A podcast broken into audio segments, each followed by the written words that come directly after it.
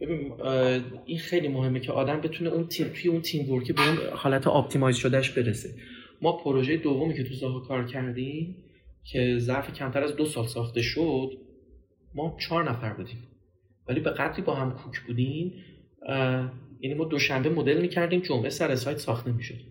انقدر پروژه سری بود و من یک ساعت اضافه کاری نزدم. اتفاقا جزو یکی از روانترین پروژه های زندگی حرفه‌ای من بود. کسی میگم team work باز خیلی مهمه.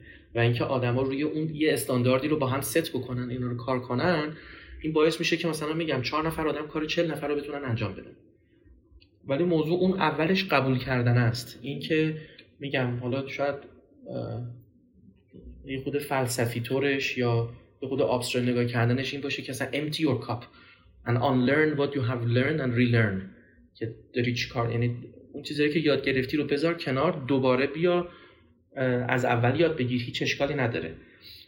و evidence base هم بعد بیای جلو دیگه. اگه مثلا می‌بینی اون روش داره جواب میده خب باید اونو بعد implement بکنی دیگه. اولش همیشه قدم های اولش سختترینه.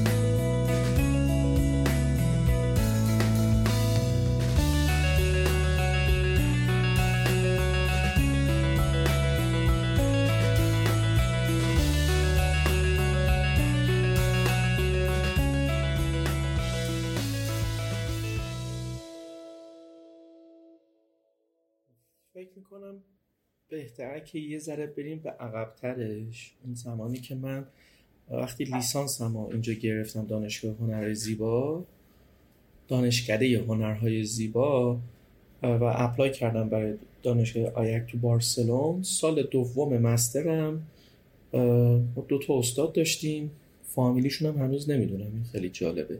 به نام لوئیس و جوردی.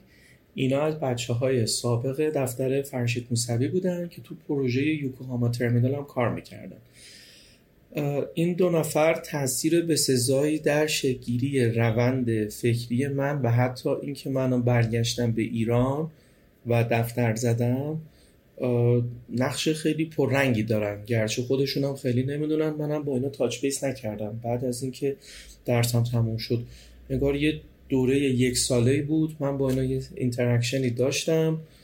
دوره بسیار بسیار سختی بود. برای من فهم سیستم طراحی باتما طراحی جزء بکن چون کاملا برعکس اون سیستمی بود که بسیار متداوله و من توی ایران باهاش آشنا شدم.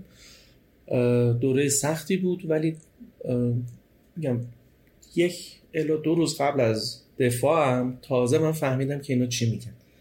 شما تصور کنید که یک سال رفتی خارج از کشور داری تحصیل می‌کنی و توی مستر دومت سال دوم هر روز داری با خودت کلنجار میری که من دارم چی کار می‌کنم؟ این چه چیزیه؟ و فهمش برای من خیلی سخت بود.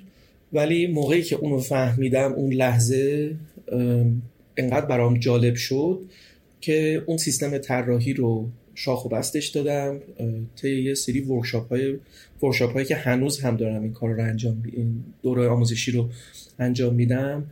به آزمون و خطا trial and error این سیستم طراحی رو چند سال اولش روی فشن به صورت یک abstract apparatus حالا شاید بشه گفت یه پوشش آبستره روش کار کردم.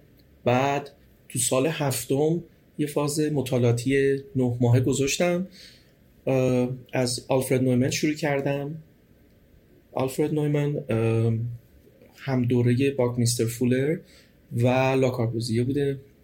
لاکاربوزیه اومد سیستم مدولار رو آورد. آلفرد نویمن اومد سیستم امفی رو آورد که بر اساس تناسب طلایی کار می‌کرد. یکی از شاگردان به نامش موش سفتیه که یک معمار بسیار به نامیه.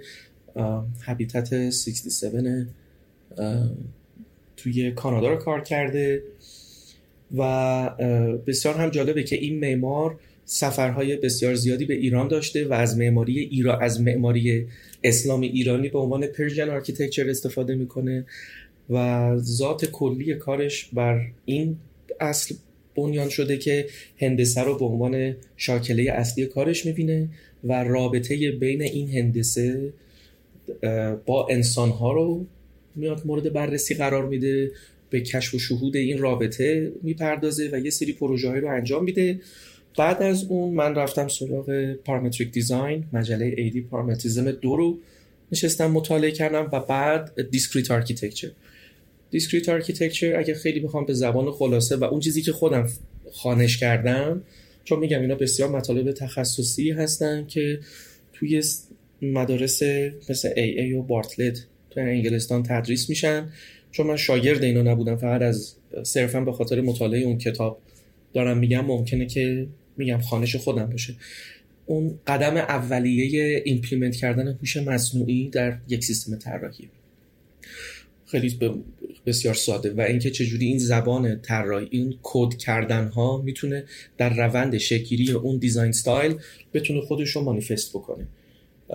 مثال میگم این صندلی پنتون رو در نظر بگیرین که حالا اگر ما اینو به اجزا به کوچکترین اجزای هندسیش بخوایم تبدیل بکنیم و بعد اون اجزا رو جایگزین بکنیم با یه هندسه های حالا یا سه‌بعدی اقلیدسی یا هندسه های نوع دیگه و دوباره reconfigure بکنیم اون صندلی پنتون رو. سوال کار بسیار جالبی انجام داده بودن تو اون زمینه ولی چیزی که برای من بسیار جالب بود این بود که من اول با آلفرد نویمن شروع کردم. یه, یه خونه آپارتمانی خیلی خاصی داشت که از یه سری مکعب های می‌خوام prism 6 ای.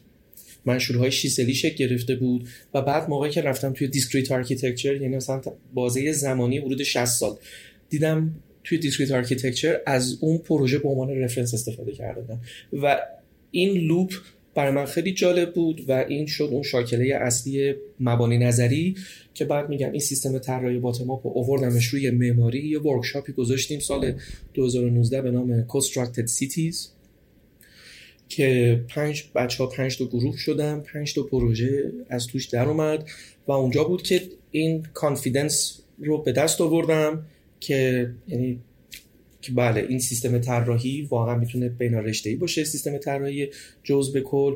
و بعدش دیگه میگم وارد حوزه industrial design توی furniture design شدیم. بعد حتی تو حوزه فشن خیلی جدیتر وارد شدیم. یه کیفی رو طراحی کردیم که الان با یکی از برند های معروف ایران داریم کار می‌کنیم. فعلا چون confidential اطلاعات بیشتری نمی‌تونم بدم ولی امیدواریم که تا آخر امسال این وارد بازار بشه. و اینکه میگم تقریبا تمامی دیسیپلین ها interior design fashion design industrial design و حتی graphic design هم توش وارد شدیم با این سیستم. حالا بعدا اگه شد توضیحات بیشتری راجع به این سیستم طراحی خواهم ما اگه بخوایم آقای آرین حکیمی رو خودمون معرفی کنیم خیلی متفاوت از چیزی که شما این مسیر رو گفتین. چون معمولا چیزی که تو لینکدین یا جاهای دیگه معرفی میشه این مسیر رو این طرز فکر اصلا گفته نمیشه.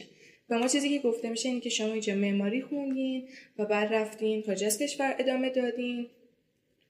اگه اشتباه نکنم تو دو تا استودیو تا الان کار کردین. دفتر اونا بر. به مدت نه ماه همزمان که داشتم مستر سال دومو میخوندم اونجا هم اینترنشیپ کار می‌کردم. دو تا پروژه باشون کار کردم. تجربه خیلی جالبی بود برای من که حداقل با ساز و کار توی دفاتر حرفه ای این که مثلا چجوری به سرور وصل بشم ایمیل ها رو حتما باید چک بکنم و اینکه مثلا یه سری پروتکل های طراحی و documentation رو اونجا یاد بگیرم این تجربه خیلی خوبی بود و بهم کمک کرد که راحت تر وقتی رفتم دفتر زاها راحت تر integrate بشم. چون همچون تجربه رو توی ایران که اصلا خوب نداشتم. درسته. من اولین سوالی که برام پیش میاد حالا غیر از مبحث قبلی که که اینو برمی‌گردم حتما بهش اینه که آیا غیر از اینکه شما توی خارج از کشور تحصیل کردین می‌شد که همچین مثلا یک دانشجوی ایرانی مستقیم از ایران برای internship بره بدون استودیو خارجی کار کنه؟ فکر الان رو نمی‌دونم. اون موقع تقریبا خب خیلی سخت این اتفاق میفته به خاطر اینکه داستان ویزاست. و اینکه اون نوع ویزایی که facilitate بکنه که اون applicant ایرانی بخواد apply بکنه و بره. و اینکه خب ما رابطه خیلی رابطه جدی با خارج از کشور نداریم. چه تو محیط academy و چه مثلا دفاتر معماری با هم یا دفاتر دیزاین با هم. که اینا مثلا بخوام با هم تعویض نیرو بکنن یا مثلا برای یک دوره آموزشی بفرستن. ممکنه شاید قوانین بعد از داستان کرونا و همینجور مثلا اینکه کالچر ورک فرام هوم چون تا قبل از اون غیر ممکن بود کسی حتی به این فکر بکنه. مثلا من یادمه تو حتی دفتر زاها یک سال قبل از همین داستان کرونا یک پروتکل خیلی سفت و سختی گذاشته بودن که اگر مثلا کسی بخواد از خونه کار بکنه مثلا باید بچه دار باشه بعد از قبلش باید مثلا هماهنگ بکنه. مثلا یک پروسه بروکراتی بروکراتیک اداری خیلی مثلا طویل براش گذاشته بودن. ولی وقتی که خب کرونا شد و ما همه مجبور شدیم از خونه کار بکنیم اتفاقا دیدیم چقدر راحتتر میشه. حتی هزینه هم میاد پایین. به خاطر همین دیدگاهشون عوض شد. به خاطر همین من الان نمی‌دونم. که به چه صورت هست. ولی فکر می‌کنم این داستان ویزا و اینکه خب مسئولیت اون شخص بعد از اینکه ویزاش تموم شد برگرده اینا چجوری خواهد بود یه مقدار خب این قضیه رو می‌تونه پیچیدش بود درسته. سنگ مهمی اشاره کردیم اما غیر از داستان ویزا به نظرتون برای اینکه یک فرد بتونه وارد یک محیط بین المللی بشه بتونه خارج از کشور شروع فعالیت کنه پیش از اون چه مهارت هایی باید داشته باشه؟ آدم اگر خودش آماده می‌کنه برای اون شغل دیگه. به نظرتون کدوم مهارت ها مهمترن؟ من فکر می‌کنم که ما ما نمی‌دونیم چی می‌خوایم. یعنی خیلی سخت یعنی اگر از ما اول بدونیم که دقیقا چی می‌خوایم و اون مسیر رو بریم دیگه هیچ adventure ی توش نیست. ولی من فکر می‌کنم هر انسان مدرن حداقل در ایران هر جوان اولین قدمی که باید برداره اینه که انگلیسی یاد بگیره. و انگلیسی رو هم نخواد از در این یاد بگیره که مثلا من تافل اون عدد بشم یا آیلتس. شما باید زبان انگلیسی رو جوری یاد بگیرین که بتونید communicate بکنید با یک آدمی که هم زبان شما نیست. بتونید از گوگل استفاده بکنید. بتونید که در دنیا چه خبره. الان به مدد این تکنولوژی به این به مدد این advanced technology ما به هم خیلی نزدیکیم. من خیلی راحت می‌تونم برم توی سایت موزه مثلا Brit... British Museum و برم اونجا ببینم چند تا گالری داره چه آثاری هست. مثلا گالری های top دنیا رو برم نگاه بکنم برم مثلا گاگوسیان های کلون لیسون گالری و و و. این که من آدم از دنیای خودش خبر داشته باشه این خیلی الان این اتفاق می‌تونه بیفته. گرچه می‌دونم بر این امر واقفم که اینترنت ایرانی مقدار ضعیفه. خب ولی به طبعش میگم تلاش با تلاش بیشتر قابل حله. بنابراین قدم اول رو این می‌دونم. بعد از اون چه چون من به شخصه که الان مثلا وارد محیط کاری شدم دیدم روابط انسانی مهارت نرم انگار باید درست کنم اون برای کار توی یک شرکت کوپورات اون دو تا چیز مختلفه. اینکه شما بخواید یه دیزاینر خوبی بخواید بشی یک داستانه. اینکه بخوای یک کارمند موفق در یک سیستم اداری بشی اون یک داستان دیگه است. لزوما این دوتا با هم اگه با هم باشن که خیلی خوبه ولی لزومی نداره که با هم, هم باشن. یعنی هستن توی سیستمی که مثلا یه کارمندی هست اتفاقا هم حقوقش بالاتره. ولی خب دیگران نگاه می‌کنم می‌بینن کار زیادی هم انجام نمیده. ولی خب politic اونجا رو بلده. اون یک مکانیزم دیگه ای داره. اینکه کسی بخواد designer بشه توی شغل خودش موفق بشه اون یک مسیر دیگه است که میگم یکیش مثلا میشه مطالعه کردن. reference داشتن. خیلی مهمه که ما هر قدمی رو هر هر موضوعی که به ما پیشنهاد میشه که چه بابت چه تو دون محیط کاری که برای طراحی چه برای research. یک ز... من بسیار دیدم که مثلا برای شخص خودم اتفاق افتاده. خیلی ها به من approach می‌کنن تو اینستاگرام. صرفا به خاطر اینکه به هندسه و اوریگامی علاقه مندن. ولی وقتی که خب وارد میشن یا مثلا بیان توی دوره آموزشی اون سخت من اسمشو می‌ذارم سختی به خاطر اینکه خب کسی هیچ کس شاید دلش نخواد مثلا 10 ساعت 12 ساعت بشینه پشت صندلی مثلا مطالعه بکنه. خب ولی وقتی که اون سختیه رو باش مواجه میشن بعد داستان اینجوری در میاد که خب نه این یک حس گذرای مثلا لحظه ای بوده. اون علاقه اون پشن واقعی نبوده. بنابراین اگر کسی بخواد تو اون زمین وارد بشه بعد خب مطالعه باید این یکی دیگه از باشه. مثلا اگر به شما میگن که طراحی چراغ می‌خوای انجام بدی خب بعد حتما 10 تا 20 تا طراح رو نگاه بکنی کیس استادی بشینی انجام بدی. حتی اگر شده مثلا از از مثلا از کشف قدرت الکتریسیته مثلا شروع آدم بکنه از اونجا شروع بکنه تا بیاد ببینه مثلا آینده این قضیه چی من چیزی که متوجه شدم اینه که شما خودتون از مطالعه زیاد متوجه شدین چه چیزی می‌خواین و رفتین دنبالش هدف نه نه لزوما. اتفاقی که برای شخص خود من افتاد اینجوری بود که من از سال دوم شروع کردم برای اینکه اون موقع قیمت دلار از 700 تومن شد 3500 یه شوک اقتصادی خیلی شدیدی بود. برای اون موقع خیلی برای اولین بار بود یه همچین شوکی در مدت کوتاهی وارد شد. و من تدریس می‌کردم. شروع یعنی رو آوردم به تدریس کردن. اولش با گذاشتن ورکشاپ های مثلا تدریس راینو و گراساپر شروع کردم و اتفاقا خوب داشتم پول در می آوردم حتی از یک معمار از یه registered architect تو بارسلون داشتم بهتر پول در می آوردم ولی همون موقع دیدم که این من نمی‌خوام این آدم باشم من نمی‌خوام مدرس باشم مدرس نرم افزار باشم. یه چیزی فراتر از اینه. و یادم یه کتابی بود که هنوز من دارمش Folding Technique for Young Designers. اینو من رو میز یکی از بچه ها دیدم و اینو تا باز کردم مثلا 5 6 صفحه اولش رو خوندم انقدر برای من جالب بود و انگار یه لامپی بالای سرم روشن شد که این سیستم طراحی باتما چقدر می‌تونه با این اوریگامی چیز بشه با هم تلفیق بشه و می‌تونه یک زبان طراحی رو به وجود بیاره. چرا من راجع به این ورکشاپ نذارم؟ که مثلا ما راجع به این هندسه تحقیق بکنیم.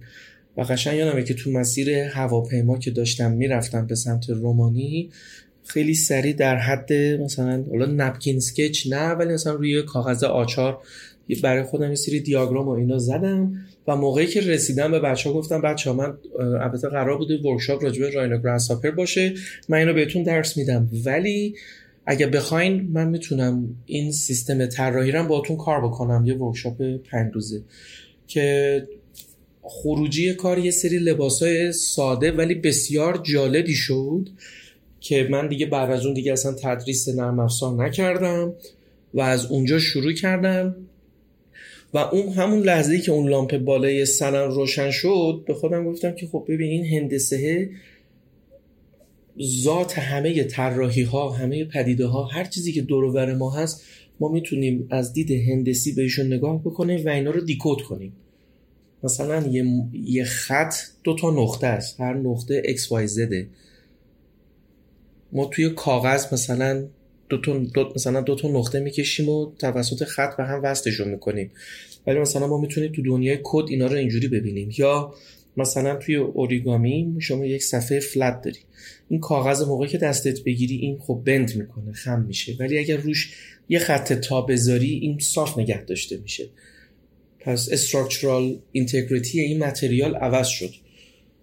بعد همون موقع مثلا انگار مثل یه حالت دومینو این تو ذهن من اومد که پس این می‌تونه تو فشن این این این بیاد. ولی خیلی محافظه کارانه عمل کردم. گفتم نه بذار اول این داستان فان... funding ش رو به صورت یه مقیاس کوچیک روی فشن که بشه کنترلش کرد انجام بدیم. مثلا حدود ده دوازده تا workshop فقط راجع به این گذاشتم. که خوب به همه از تمامی زوایا چالشاش باهاش روبرو بشم. بعد jump زدم رفتم تو معماری. ولی همون موقع تو ذهنم بود که نه این اتفاق می‌تونه بیفته. یه interview هم با Archinect داشتم که دقیقا همون اون موقع هم این حرفا رو زدم که feedback خیلی جالبی هم یعنی اصلا feedback جالبی نگرفتم ولی دل سردم نشدم.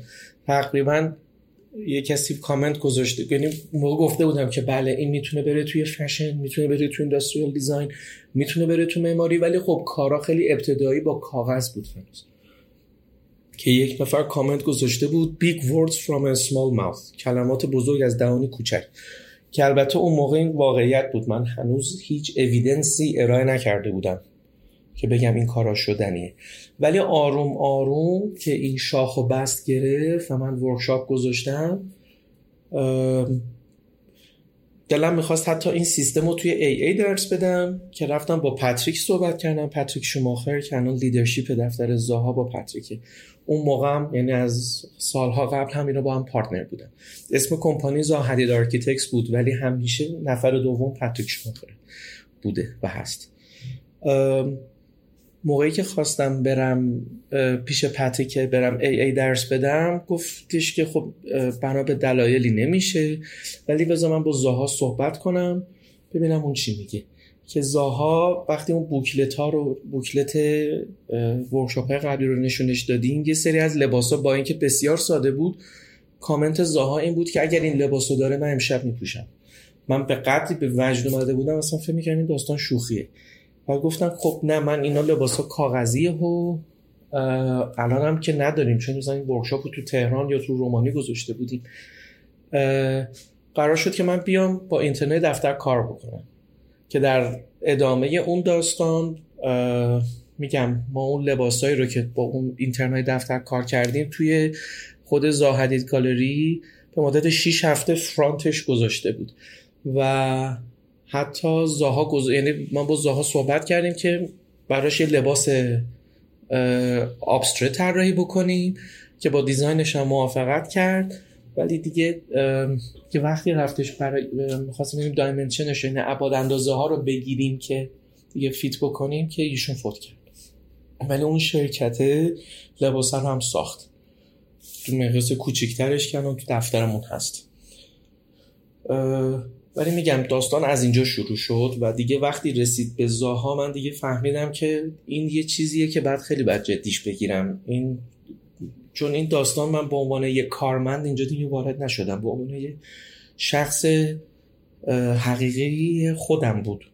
و میگم از اون بارسلونا و مثلا دیگه مثلا 5 6 سال هی من تمامی مرخصی ها هی می‌رفتم این ورکشاپ ها رو میذاشتم شروع شد. تا مثلا رسید به زاها و مثلا دوباره یه جامپ دیگه شد و باز که باز ادامه دادم اومدم رو معماری دیدم که خب این میشه و میگم توی این مسیر شد که من گفتم خب حالا که مثلا وقتی که کارم توی دفتر زاها تموم شد گفتم خب من پس برگردم ایران و مثلا این روند رو ادامه بدم و به عنوان یک design فلسفی به عنوان مثلا ستون فقرات design فلسفی دفترمون این روش رو پایه‌گذاری من مدلی که داشتین تعریف می‌کردیم مثلا خیلی ذهنیت با هم فرق داره. ولی به این فکر می‌کردم که شما در حقیقت انگار توی نام معماری یا field معماری نموندین. اون تفکر تفکری که تو design داشتین استفاده کردین تو field های مختلف که کجا می‌تونین ازش بهره بگیرین. درسته؟ درست.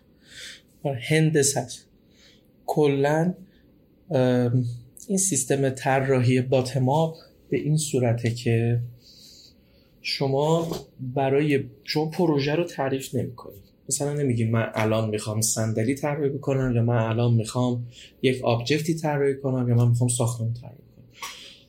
به ازایش ما میگیم که ما روی یک موضوعی تمرکز می‌کنیم. حالا این موضوع اینجا لنز ما روی geometry میاد زوم می‌کنیم اتفاقی که میافته اینه که مثلا شما مثلا یه hexagon رو در نظر بگیر یا مثلا اینو شروع بکنی با یه سری tessellation تقسیم بندی ها این این هندسه ها شروع می‌کنن morph شدن به هم. و یا اینکه میگم مثال اوریگامی ما توی اوریگامی یک صفحه تخت داریم که یک سری اشکال هندسی با دو با دو نوع گرافیک. حالا اگه بگیم خط mountain و خط valley که اینا تقریبا میشه گفت مثل سیستم binary صفر و یک هستند. as an instruction ما اگر اینا رو شروع بکنیم تا کردن روی اون روی اون کدی که اونجا نوشته شده خب یک مانیفست سبودی از خودش نشون میده. یعنی اون صفحه تخت تبدیل میشه به یک میگم سرفس تریتمنتی خواهد شد که یک خاصیت های هندسی داره. و اگر ما اون رابطه بین اون صفر و یک و توی اون صفحه تخت شروع کنیم تغییر دادن ما به ازایش یه سری تغییر یعنی اون تغییرات رفلکت میشه انعکاس پیدا می‌کنه روی اون روی اون مدل سه بودی. ما هیچ وقت اوریگامی رو مثلا با دید یک اوریگامیست این که مثلا بخواد تبدیل بشه به صورت یک صنایع دستی یا به صورت هندکرافت که مثلا بشه پیپر کرین یا مثلا بخواد بشه صورت یک صورتک یک شکلی یا به صورت کاردستی بخواد در بیاد. اینجا ما میگم خیلی با دید هندسی که تغییر روند اون geometrical performance اون component رو مد نظر قرار میدیم. آیا مثلا ما با گذاشتن pattern chevron رو curvature رو خمش این چه تغییری می‌کنه؟ آیا این می‌تونه double curve بشه یا single curve آیا این flat fold میشه؟ یا اینکه مثلا زین اسبی میشه. اگه مثلا من چه می‌دونم دو تا نقطه اینو مثلا توی یه sequence ی مثلا یک سوم اون طولش بیارم پایینتر چه اتفاقی میفته و میشه گفت با یک دید مورفولوژیکی که اینجا کلمه مورفولوژی مفهومش برای ما توی این جمله اینه که خیلی scientific به این قضیه نگاه بکنیم. یعنی ما مثلا میگیم یه پدیده A داریم میگیم من روی A چهار تا کار می‌خوام انجام بدم. خب مثلا من یه خطی رو مثلا روی این تکون میدم تا ببینم مثلا تا با یک طولی مثلا من اینو تغییرش میدم. و اینا رو دونه دونه هم با دست ترسیم می‌کنیم. و هم مدل های سبودیش رو با دست می‌سازیم. این با دست ساختنه به ذهن ما کمک می‌کنه که فهم اون ترسیم دو بودی رو بهتر بتونیم متوجه بشیم که چه رفلکشنی داره. یعنی رابطه بین دست و ذهن انسان رو تقویت می‌کنه تا به جای اینکه مثلا بخوایم تو محیط نرم افزار اینو شبیه سازیش بکنیم. چون تو محیط مجازی شما با موس و دو تا لفت کلیک و رایت کلیک و یه سری دکمه ها روی کیبورده که داری به اون با اون هندسه می‌رسی. ولی اینجا این رابطه دست و مغز و چشم این به ذهن آدم کمک می‌کنه هندسه رو بفهمه. اصل یعنی حالا اینجا باز برگردم عقب. اگر اون اصل اول یاد گرفتن زبان بود اصل دوم به نظر من خانش من برای یک طراح فهم هندسه است. شما اگه مثلا بخوای یک کارهای پیچیده ای بخوای انجام یک سیستم پیچیده لزوما اجزایش پیچیده نیست. خب بنابراین اگر ذهن آدم چشم آدم انقدر ترین شده باشه که هم تمرین انجام داده باشه که از یه سری قطعات خیلی ساده یک سیستم پیچیده بتونه تولید بکنه به همون صورت هم می‌تونه با نگاه کردن به یک سیستم پیچیده آروم آروم بتونه اینو چی بهش میگن دیکود بکنه یا رشنالایزش بکنه به اون ساده ترین قطعات تشکیل دهندش. یعنی این مثل یه اسمبلی دیس اسمبلی می‌تونه اتفاق بیفته. بعد میگم این روند باعث میشه که ذهن شما روی اون component ی که اون component هندسی خیلی عمیقتر بشه. و جالبی داستان اینه که با اینکه من حداقل در ده دوازده سال گذشته این workshop ها رو تو کشورهای مختلف با آدمای مختلف کار کردم هیچ وقت خروجی کارا یکسان نبوده. یعنی انقدر دنیای هندسه و منطق هندسی با یک مقدار تناسبات و فرمول ریاضی اگر هم تلفیق بشن جوریه که این واقعا اگه بخواد مثلا یک طرحی بشه تکراری تقریبا جزو محالته مگر اینکه طرف اون خروجیه رو دیده باشه بخواد به اون خروجی برسه. ولی از اون experiment ها انقدر جا برای تغییر داره و موقعی که مثلا حالا شما دو تا تغییر رو همزمان رو هم بذارین این چیز نمی‌کنه. اوورلپ شدنش یا کپی انگار گرته برداریش صورت نمی‌گیره. این یک تو البته میگم باز خیلی سخت خواهد بود بدون نشون دادن عکس و دیاگرام. باید حتما توش باشه. چیز. با خب اینم حتما مطرح کنیم که فکر کنم گفتین همچین روندی یه چیز تحقیقاتیه. یعنی اگه بچه ها بخوان از تو پروژه های کاریشون استفاده کنن؟ نه بهتره که توی سیستم باتماپ به خاطر اینکه پروژه تعریف نمیشه. یعنی مثلا میگم یه کامپوننتی هست مثلا شورون ما داریم روش کار می‌کنیم. اون تغییراتی که اون گروه دارن روش کار می‌کنن رو از لحاظ هندسی به یک سری خروجی هایی می‌رسن و بعد اون رفتار هندسی که داره از خودش داره بروز میده خودش یه جوری داره visual cue یا داره گرا میده که ببین من می‌تونم به این تبدیل بشم. مثلا ما این صندلی که طراحی کردیم توی workshop Rethinking Modularity سال 2020 اینجوری بودش که تلفیق pattern chevron با pattern ستاره بود و موقعی که اینا رو خب در کنار هم قرار می‌دادیم می‌دیدیم که خب این می‌تونه بشه شکل صندلی. و از اونجا به بعد و وقتی که ما دیدیم داره اون رفتار رو از خودش بروز میده دیگه از اون حالت research دیگه خارجش کردیم. چون میگم مثلا اوریگامی میشه همون میگم یک صفحه تخت به هم یک سطح تخته که روش یه سری tessellation هست و اینا حتما به یک نوعی باز باز میشن توی یه صفحه. ولی وقتی که ما به اون هندسه رسیدیم که داشت اون رفتاری رو نشون می‌داد که می‌تونست بشه صندلی از اونجا به بعد دیگه discipline industrial design subcategory furniture design رو واردش کردیم. و از اون مطالعات به صورت یک agent الهام دهنده استفاده کردیم و اینا رو تلفیق کردیم. یعنی یک قسمت قضیه هست bottom-up روی هندسه داره کار میشه.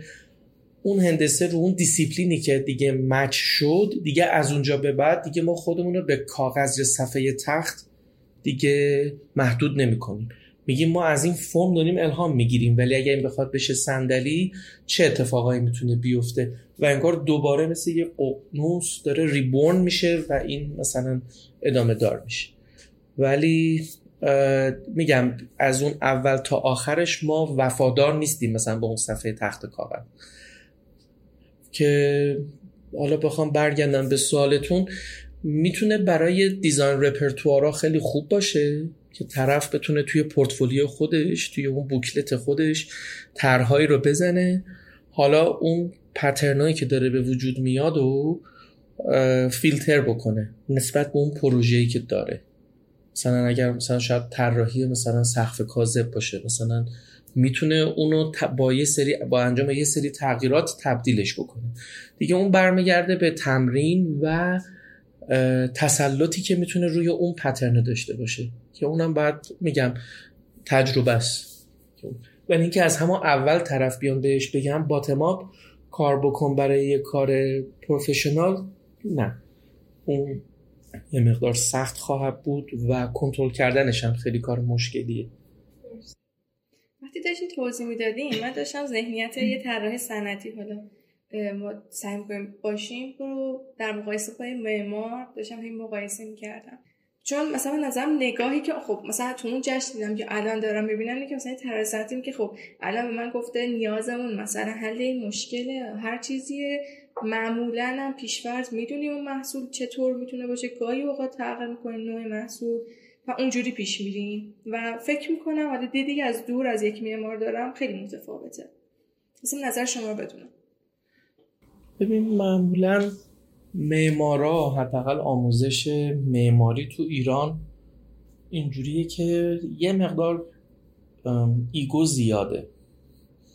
یعنی که خیلی تمرکز رو خود اون خود معماراست و تمامی یعنی همه چیز از دریچه ذهن دیسیپلین معماری می‌بینن. خیلی کم پیش میاد که مثلا شاید از یک طراح صنعتی بخوان دعوت کنن. حتی یه fashion designer. خب فکر می‌کنم missing element ی که اینجا هست و شاید بشه اینا رو به هم دوختشون عنصر انسانه.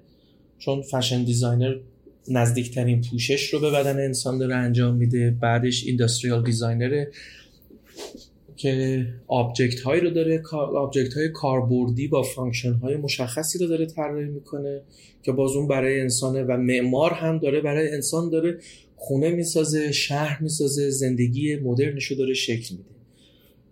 فکر می‌کنم حداقل تو معماری چون تمرکز شاید خیلی روی خروجی کار باشه نه function ش خروجی کاری که حالا اون ساختمون چه شکلیه. از چه material ی ازش استفاده شده. ولی اگر اینجوری بودش که خب ساختمون رابطه یه ساختمونی که من دارم طراحی می‌کنم با انسان چیه؟ و اون طراح صنعتی اگر داره مثلا صندلی داره طراحی می‌کنه برای انسان داره مثلا چه feature هایی رو داره ویژگی های خاصی داره. اگه ما از این در وارد بشیم شاید بشه مثلا این یک نقطه آغاز این گفتگوها باشه. ولی اگه مثلا فقط بخوایم مثلا اگر طراح طراح صنعتی خود رو بیاد فقط راجع به performance aerodynamic اون class A surface ها هست بخواد راجع به اون صحبت بکنه و آخرش نرسه به اینکه خب مثلا یه نفر پشت این ماشین میشینه چه حسی داره چه experience ی رو قراره تجربه بکنه یا همونجا توی معماری و همون قدم برای فشن اگر فقط راجع به محصولات صحبت بشه خب میگم محل یعنی خیلی شاید به هم اشتراک نظر نداشته باشن اون اون missing element ه که همینا رو به هم میدوزه انسان از اینجا چیز بشه. و اینکه میگم باید حتما از هم دعوت بکنم. که چه توی خود مقوله آموزش توی دانشگاه ها باید یک فرصتی داده بشه به بقیه دیسیپلین ها دعوت کنن. کسانی که تو اون حوزه فعالیت خیلی پرثمری دارن بیان صحبت کنن تجربهاشون رو به اشتراک بذارن و همینجور از سمت بچه ها این باشه که خودشون رو فقط محدود به رشته خودشون نکنن. اگر نمایشگاه art ی هست یا یه جا سخنرانی هست یک نفر مثلا حتی از graphic designer طرف حتی مثلا مجسمه سازه اگر با این یعنی با این دید برن که ما باید یاد بگیریم و ببینیم دیگران چی میگن این خیلی باز می‌تونه کمک بکنه. اگر الان بخوام از خاطر خودم بگم مثلا من یادمه که ما تو معماری به اشتباه اگر یک نفر فرمگرا باشه ورای اینکه بخوایم ببینیم مثلا اون ساختمون پرفورمنس داره یا نه تگ مجسمه ساز بهش می‌زنیم. و این اشتباه اوله یعنی مجسمه سازی به عنوان یک تگ بد با یک بار منفی به طرف میاد. شاید هم اون باعث بشه که طرف اون دانشجو هیچ وقت نخواد بره ببینه آقا مجسمه سازی چه خبره؟ می‌دونین چون از همون اول بار منفی بهش دادن که آره تو مجسمه طراحی کردی.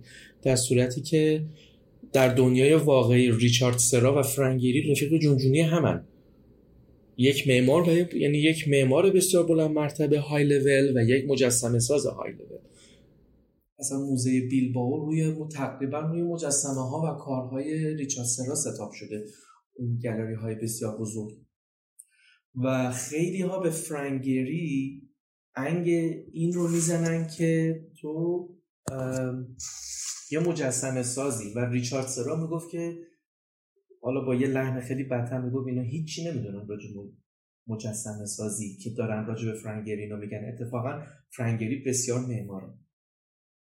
پس میگم این باید دو طرفه باشه. هم از محیط آموزشی هم از سمت اون دانش پژوهان اون حوزه. باید دست به دست هم بدن بتونن با هم آشنا بشن. و شاید محوریت انسان بتونه نقطه آغازی باشه برای اینکه اینا رو بشه به هم دو درسته. به نظر ما اولین چیزی که تاپیکی از چون پرسیدیم دوستانی در مورد چیزی حرف بزنیم زینب به من گفت که در مورد کار گروهیه. بعد این مبحثی که شروع کردیم برای گفتگو کاملا فکر کنم خیلی بهش برمیگرده. اینکه مثلا توی گروه آدم های متفاوتی هستن با ذهنیت های متفاوت چگونه با هم رفتار می‌کنن همدیگر درک کنن. کار گروهی ببینید انسان به ذات خودش یک موجود اجتماعیه. ما فقط در قالب کار گروهی هستش که می‌تونیم به اون فولفیلمنت های که در وجود ما هست بتونیم بهش برسیم. مثلا ما اگر می‌خواستیم تکی کار بکنیم هیچ وقت نمی‌تونستیم بریم رو کره ماه قدم بذاریم. حرفه های بسیار زیادی باید در کنار هم بیان قرار بگیرن که یک حرکتی بخواد صورت بگیره. خب به خاطر همین حالا مثلا میگم که بخوایم چند تا اصل رو بذاریم مثلا بگیم طرف باید زبان بلد باشه باید اهل مطالعه باشه. یکی از اون اصول می‌تونه این باشه که بتونه تیم ورک داشته باشه.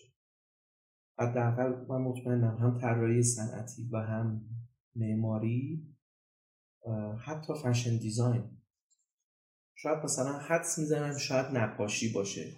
نقاشی رو از این لحاظ میگم که اون آرتیست هست و بومش که با اون material ی هست توی اون canvas ی که داره آزادی عمل داره که هر آنچه که در ذهنش هست روی اون بومش بیاره. ولی مثلا توی رشته معماری این اتفاق نمی‌تونه بیفته. بخاطر اینکه یه social act ه یک عمل اجتماعیه. ما ما داریم برای انسان ها داریم طراحی می‌کنیم. بنابراین باید به یک سری از سوال ها باید پاسخ بدیم. به یک سری از اون مبناها های اون خواسته کارفرما که هست باید بتونیم پاسخ بدیم.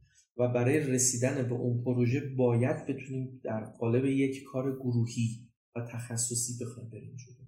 مثلا در معماری مثلا در برای برای برای دیولپ کردن طراحی یک ساختمان ما نماد مثلا مشاور نماد داریم مشاور سازه داریم مشاور لندسکیپ داریم مشاور تاسیسات داریم. اگر پروژه خب خیلی پیچیده باشه حتی مثلا ممکنه نور و صدا مثلا آکوستیک باشه مشاوره اگر مثلا فرودگاه مشاوره امنیتی اینکه مثلا مسیرها به چه صورت باشه کجاها استاپ بشه. با توجه به پیچیدگی اون پروژه مشاورین زیادی وارد اون قضیه میشه بنابراین ما باید بتونیم هر دیسیپلینی یعنی مثلا میگم انگار یک مهندس معمار با یک مهندس تاسیسات و یک مهندس سازه و یک مهندس نما بتونه با اینا ارتباط برقرار بکنه.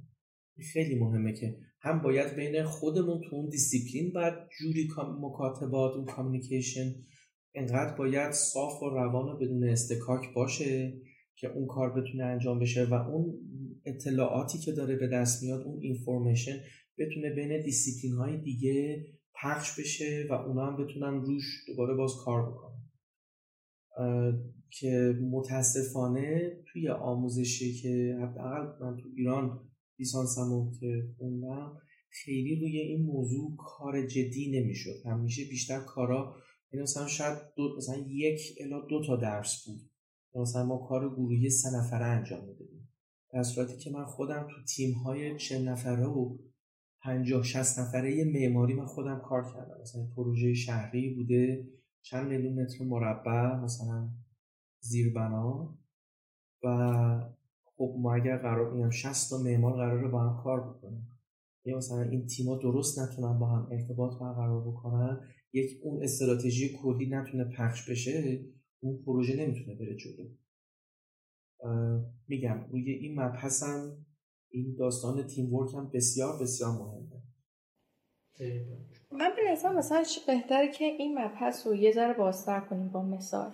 من مثال ممکنه توی مثلا گروه ها موقع ایده پردازی موقع باز کردن مسئله تداخل نظر وجود داشته باشه. هم نظری به وجود نیاد و معمولا توی کار گروهی اینو می‌دونیم که نمی‌تونیم همه, همه نظرات رو موافق خودمون بکنیم. خودمون باید نظرمون رو تغییر بدیم. خب همچین مثاله که مثلا چطور میشه اینو حل کرد؟ مثلا ما یه همگروهی داریم که معتقده که نظر خودش اصلا بهتره و حاضر نیست تغییر بده نظرشو و به یک جمع برسیم. این رو باید چطور درست کرد؟ چون معمولا بچه ها به این مشکلات می‌خورن که دیگه صرف نظر می‌کنن از ادامه دادن کار گروهی. ببینید بعد اول اهداف باید مشخص بشه. خب و امتیاز بندی میشه کردشون یکی از کار راحتش این مثال منباب نظر دادن حداقل ما تو دفتر خودمون کالچر اینه که مثلا ما اتفاقا آزادی بیان نداریم. ما آزاد مثلا اگر یه نفر داره تو حوزه فشن کار می‌کنه و مثلا میز بغلی داره رو یه پروژه شهری داره کار می‌کنه مثلا اون که از پروژه شهری اصلا و ابدا حق نداره راجع به کار فشن نظر بده. یعنی تا زمانی که وارد اون یعنی راجبش چند تا کتاب نخونده باشه. و حتی مثلا ما یه قانون داریم میگیم تا دو تا صفحه اول گوگل رو نگاه نکرده باشه راجع به اون حوزه شما حق اظهار نظر نداری. چون این خیلی یکی از اشتباهاتی که پیش میاد اینه که طرف فقط صرفا با دیدن یک سری اطلاعات خیلی کم شروع می‌کنه نظر دادن. این بسیار به نظر من کار مرگبار واقعا کار اشتباهی. تا زمانی که وارد اون قضیه نشدی کرایتریا ها ریکوایرمنت اون پروژه رو نمی‌دونی چالشاشو نمی‌دونی هیچ وقت نظر نده. چون که فقط داری است... تولید اصطکاک داری می‌کنی. داری توی اون رونده داری سنگ اندازی حالا ما میایم سراغ این که حالا بین همگروهی هاست. خب یه عده مثلا دارن یک طرحی رو دارن یعنی اون ایده خودشون و concept خودشون رو دارن present می‌کنن. باید reference داشته باشی. من از همین الان میگم امکان نداره که شما بخوای از تو جیبت مثل یک شعبده باز یک طرح جدیدی رو که تا حالا دیروز مثلا هیچ کس به این قضیه نگاه نکرده باشه بخوام بیاریم. ما 8 میلیارد نفر آدم زنده الان هستیم. تخمینا توی یه سری مقالات خیلی شاید هم حالا دقیق نباشه. 8 میلیارد نفر هم تا الان مردن.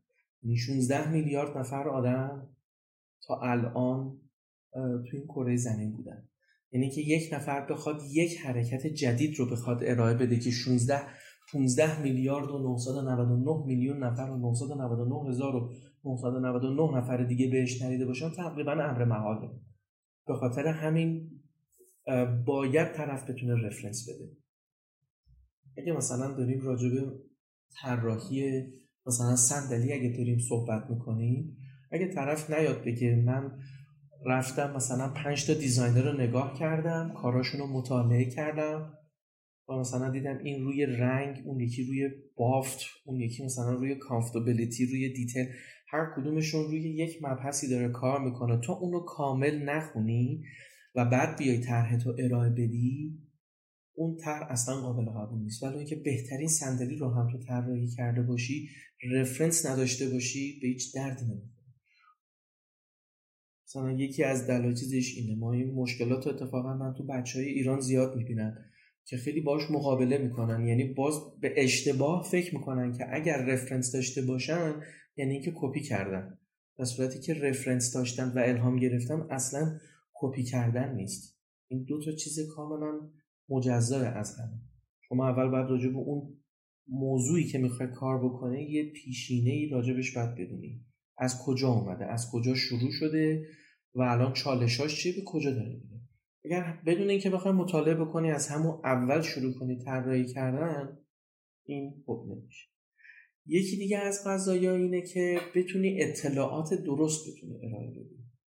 خیلی زمانها من دیدم اتفاقا مثلا بچه ها بیشتر سعی می‌کنن از ادبیات برای توصیف استفاده بکنن به جای اینکه خود طرح بیان نشون بدن. من اینو باز خیلی خیلی زیاد دارم می‌بینم که طرف برای مثلا نشون دادن طرحش میگه من هنوز چیزی نزدم ولی خب ایدم اینه. نه خب ما باز اینم نداریم.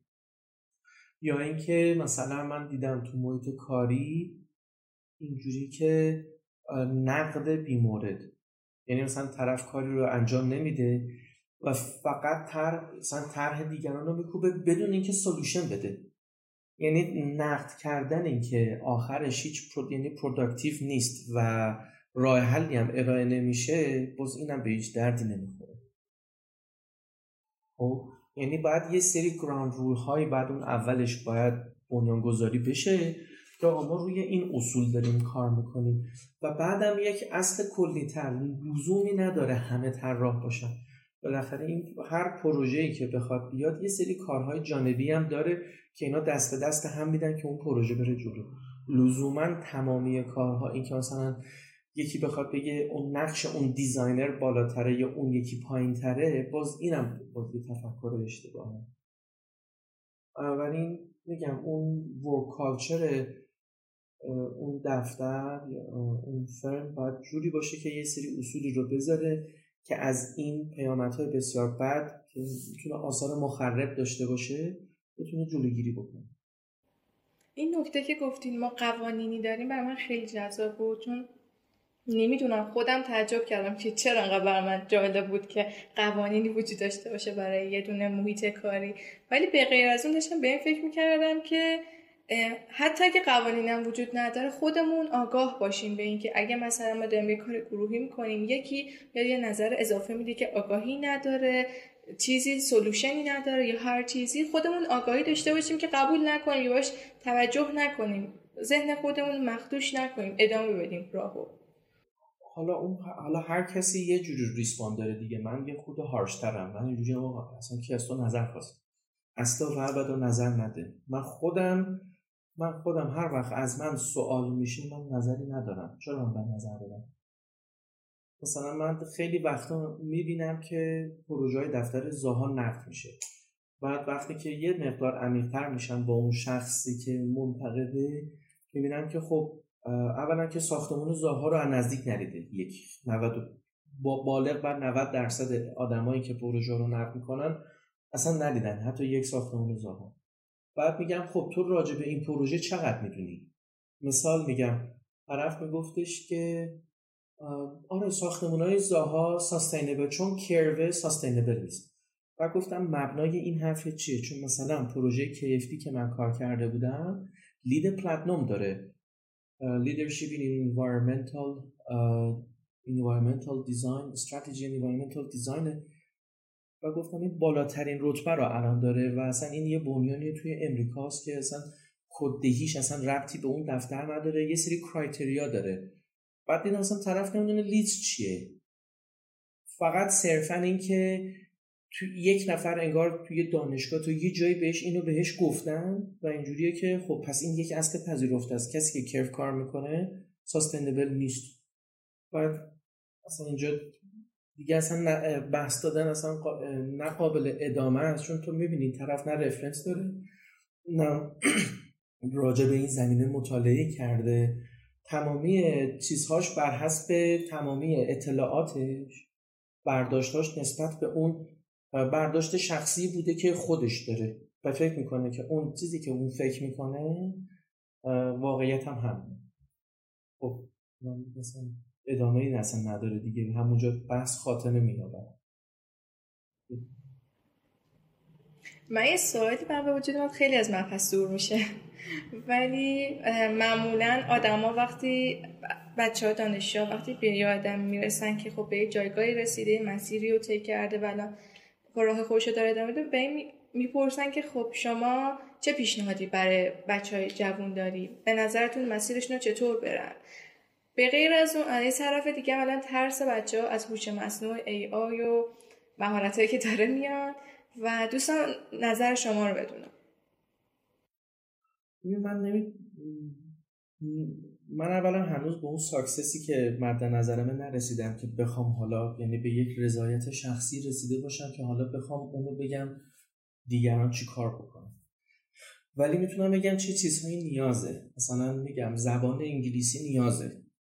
کسی که زبان انگلیسی الان بلد نباشه خب به طبعش نمی‌تونه بتونه بده مثلا مقاله بخونه مقاله های جدیدتر دسترسی به اطلاعات به روز رو نداره. باید سب بکنه که اون اطلاعات یک نفر دیگه ترجمه بکنه و تو همیشه اطلاعات دست دو یا دست سه بهت می‌رسه. خب بنابراین این نیازه. این چیزی نیستش که مثلا من بخوام از خودم در بیارم. یا اینکه مثلا میگم هر مثلا چه معمار چه طراح صنعتی چه طراح فشن. مثلا باید حداقل اسم 20 تا از موزه های تاپ دنیا رو بدونن وبسایت هاشون رو برن چک بکنن. و تو اون هیته کاری که دارن فعالیت می‌کنن وبسایت های اون آدم رو دیده باشن. اینا وبسایت دارن. مارک نیوسون وبسایت داره. نورمن فاستر وبسایت داره. زاها وبسایت داره. برید بخونید ببینید این آدما دارن چی میگن.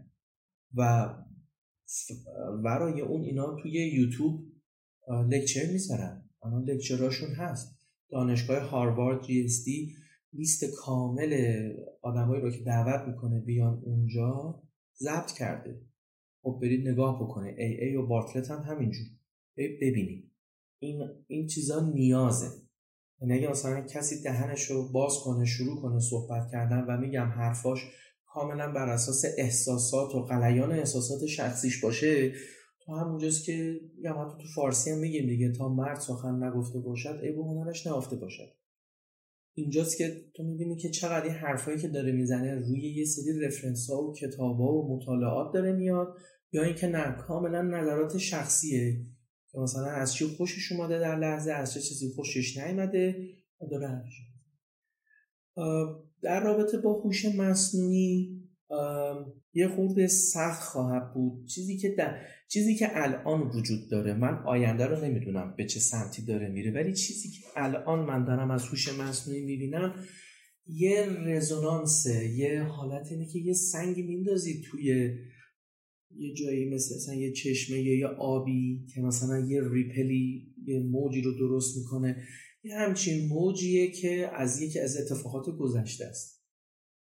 به خاطر همین من هنوز من هنوز از AI از هوش مصنوعی خلاقیتی که بتونه کمک بکنه که یه design style جدید به وجود بیاد من هنوز ندیدم.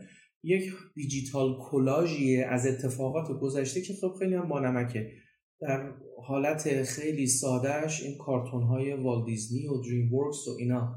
روی اینا کار کردن. مثلا یادم زینب راجع به کارتون علاءالدین داشت داشتیم صحبت می‌کردیم. گفت یه آقایی بوده که اتفاقا این یعنی استوری تلینگش و اون انیمیشن اون پرسپکتیو هایی که مثلا تو اون کارتون بوده الهام گرفته از شهر اصفهانه. یعنی ما به یک نوعی این داستان در ما بوده که مثلا یه جایی رو دیدیم بخوایم انتظایی ازش خلق بکنیم. ولی اینکه این بخواد تبدیل بشه به یک سیستم طراحی گذار باشه تا الان من ندیدم. یعنی مثلا شما در نهایت آخرش میگین فلان کیوب رو تبدیل بکن به کار زاها. این خیلی جالب نیست. ولی چه اپورتونیتی می‌تونه بیاره؟ اینش برای من مثلا یکی از اتفاقاتی که ممکنه بیفته اینه که شاید طراحان نسل بعدی ادیب بشن. مثلا میگم تا قبل از اومدن کامپیوتر به عنوان یک ابزار اصلی برای کار طراحا ما قبلا خودم معماری رو با ستسکوئر با خطکش و گونیا و مداد و قلم راپید شروع کردم. به صورت خیلی جدی چون من دو سال اول معماری رو هندوستان خوندم. خیلی سیستم British mainstream بود. و وقتی که خب وارد practice شدم دیگه کامپیوتر رو مثلا کامپیوتر دو مونیتوره و آخرین نرم افزارها و با موس من بیشتر طراحی کردم و حتی کد نوشتن گرافیکی که میشه همون plugin Grasshopper یعنی من بیشتر کارهایی که انجام می‌دادم یا اون طراحی نمای پروژه KFD تقریبا همش کده. یعنی من اون هندسه رو تبدیل به کد کردم و اینو اووردمش روی طرح. در صورتی که 50 سال قبلش این پروژه برج شهیاد برج آزادی که شرکت آروپ به عنوان consultant facade و structure ش بوده 22 هزار تا قطعه مرمر unique ی که روی اون به کار رفته رو اینا رو خب اینا رو با دست کشیدن. حالا این اتفاق می‌تونه دیجیتالی اتفاق بیفته. ولی اینکه الان ما بخوایم نحوه ارتباط ما با کامپیوتر با هوش یعنی با اون دیجیتال از حالت موس در بیاد و prompt شده الان. یعنی شما با عدد اینکه چجوری بتونی بهتر توصیف بکنی و یه خروجی بگیری من اون ارتباطه برام جالبه. ولی تا الان چیزی ندیدم که بخوام بترسم بگم وای خدای من الان دیگه ما ابسولیت شدیم و مثلا میریم کنار. چون تا قبل از اون پینترست بود. کارفرمایی که دلش بخواد الان می‌تونه بزنه پینترست مثلا طراحی آشپزخونه. اینو میره میده به یه پیمانکار که مثلا براش بزنه. که همیشه هم بوده. یعنی قرار نیست همه آدم رو رجوع بکنن به یک معمار و یک طراح که براشون یه کار بیسپوک خاصی رو بخواد انجام بده. همین ترسی من توش نمی‌بینم. این تنها نصیحت هم اینه که بچه های یعنی به دانشجوها اینه که سعی نکنید تقلید کنید سعی نکنید شبیه کسی بشین. اصلا شبیه کسی شدن اشتباهه. سعی بکنید خودتون باشین. ولی توی اون مسیری که داریم میرین حتما یه سری role model بردارید role model هم نه به اینکه عکسشو مثلا بذارید بغل مثلا قاب کنید بذارید. برید اون آدم رو بشناسید از lifestyle ش از خروجی کارهایی که داره انجام میده روش عمیق بشیم روی اون آدمایی رو که دوست داریم ببینید روی چه اهدافی چه هدفی رو خواستن دنبال بکنن چه مقدار اون مانیفستی که دارن میدن روی خروجی کاراشون داره میاد. و اینکه اگر روی زمینه به یک چیزی علاقه مندید حالا هر چیزی می‌تونه باشه. روش کار بکنید. انقدر روش کار بکنید اولش به صورت یه نیش حالت خیلی از یه حالا پیش گفت شاید یه چاله یا یه چیز خیلی کوچیکی شروع میشه یه ذره کوچیک. ولی اینا انقدر ادامه بدین این آروم آروم شروع می‌کنه بزرگ شدن. دل سرد نبد شد.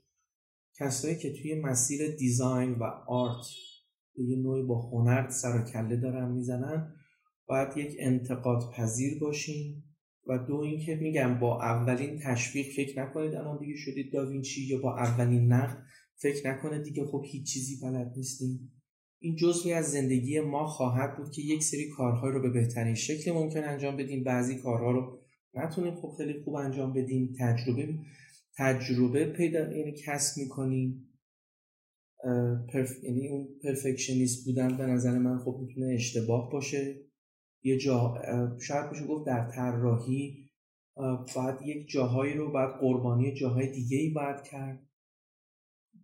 و میگم زبان باز هم خیلی تکرار می‌کنم دونستن زبان این درهای زیادی رو برای شما باز می‌کنه.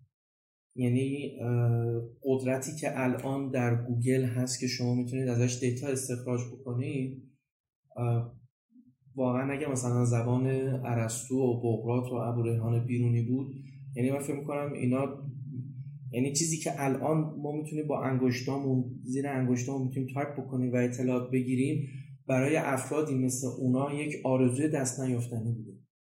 یعنی قدرش رو بدونیم. و میگم دل سردم نشین. دل سرد شدن معنی نداره. یعنی field اشتباهی رو انگار اومدیم. باید پوست گلوف باشه. می‌خواستم اجازه بگیرم اگه می‌تونم یه سوالی بپرسم که گفتین شما من به جایی که می‌خوام نرسیدم و مشخصه یه هدفی دارین یه چشماندازی دارین. می‌تونم دربارم بپرسم که چشمانداز حد خودتون چیه؟ اون چشمانداز نهاییش رو من نمی‌دونم که این سیستم طراحی تا به کجا می‌تونه بره. خب؟ ولی کارهایی که تا الان خودم انجام دادم و حتی الان حدودی یک سالم هست که دفترمون کمتر از یک سال نه ماهی که شروع کردیم به کار هنوز اون به اون production ی که مد نظرم بوده که مثلا بتونم اینو وارد یعنی از حالت art یا حالت experimental و educational educational ی که داره هنوز مثلا commercialize نشده. قضیه. این خیلی این داستان بسیار مهمیه. اینکه شما یک ایده رو دارین ایده خیلی نابی هم ممکنه باشه. ولی تا اینو implement ش نکنی در production و این بیاد و بتونه تو زندگی آدم ها بخواد تاثیر بذاره این من هنوز خوب به اونجا نرسیدم. این خیلی مهمه. چون که بیشتر یعنی تو معماری ما میگه معمار کاغذی یعنی paper architect یعنی بیشتر کاراش رو کاغذه. مثلا این کار مثلا این کار کیفی هم که تا و اگر بیاد تو بازار که خب خیلی خوب خواهد بیاد تو market خیلی خوب خواهد شد ولی خب این که مثلا من خودم دستی این دستم بگیرم اتفاق خاصی فکر نمی کنم هنوز افتاده باشه. اینکه بیاد ارائه بشه در مقیاس یعنی تو mass production و تاثیر بذاره. این تاثیرگذاری یکی از مهمترین المانات چون میگم ایده هست. میگم مثلا من الان یه ایده میدم.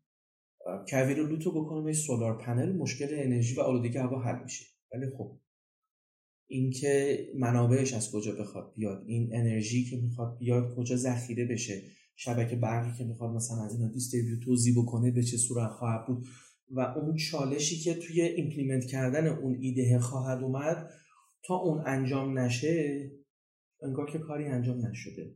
یعنی حداقل من من اینجوری فکر می‌کنم. سعی می‌کنم خیلی عملگرا باشم و خروجی کار رو بتونم ببینم. به خاطر اینه میگم.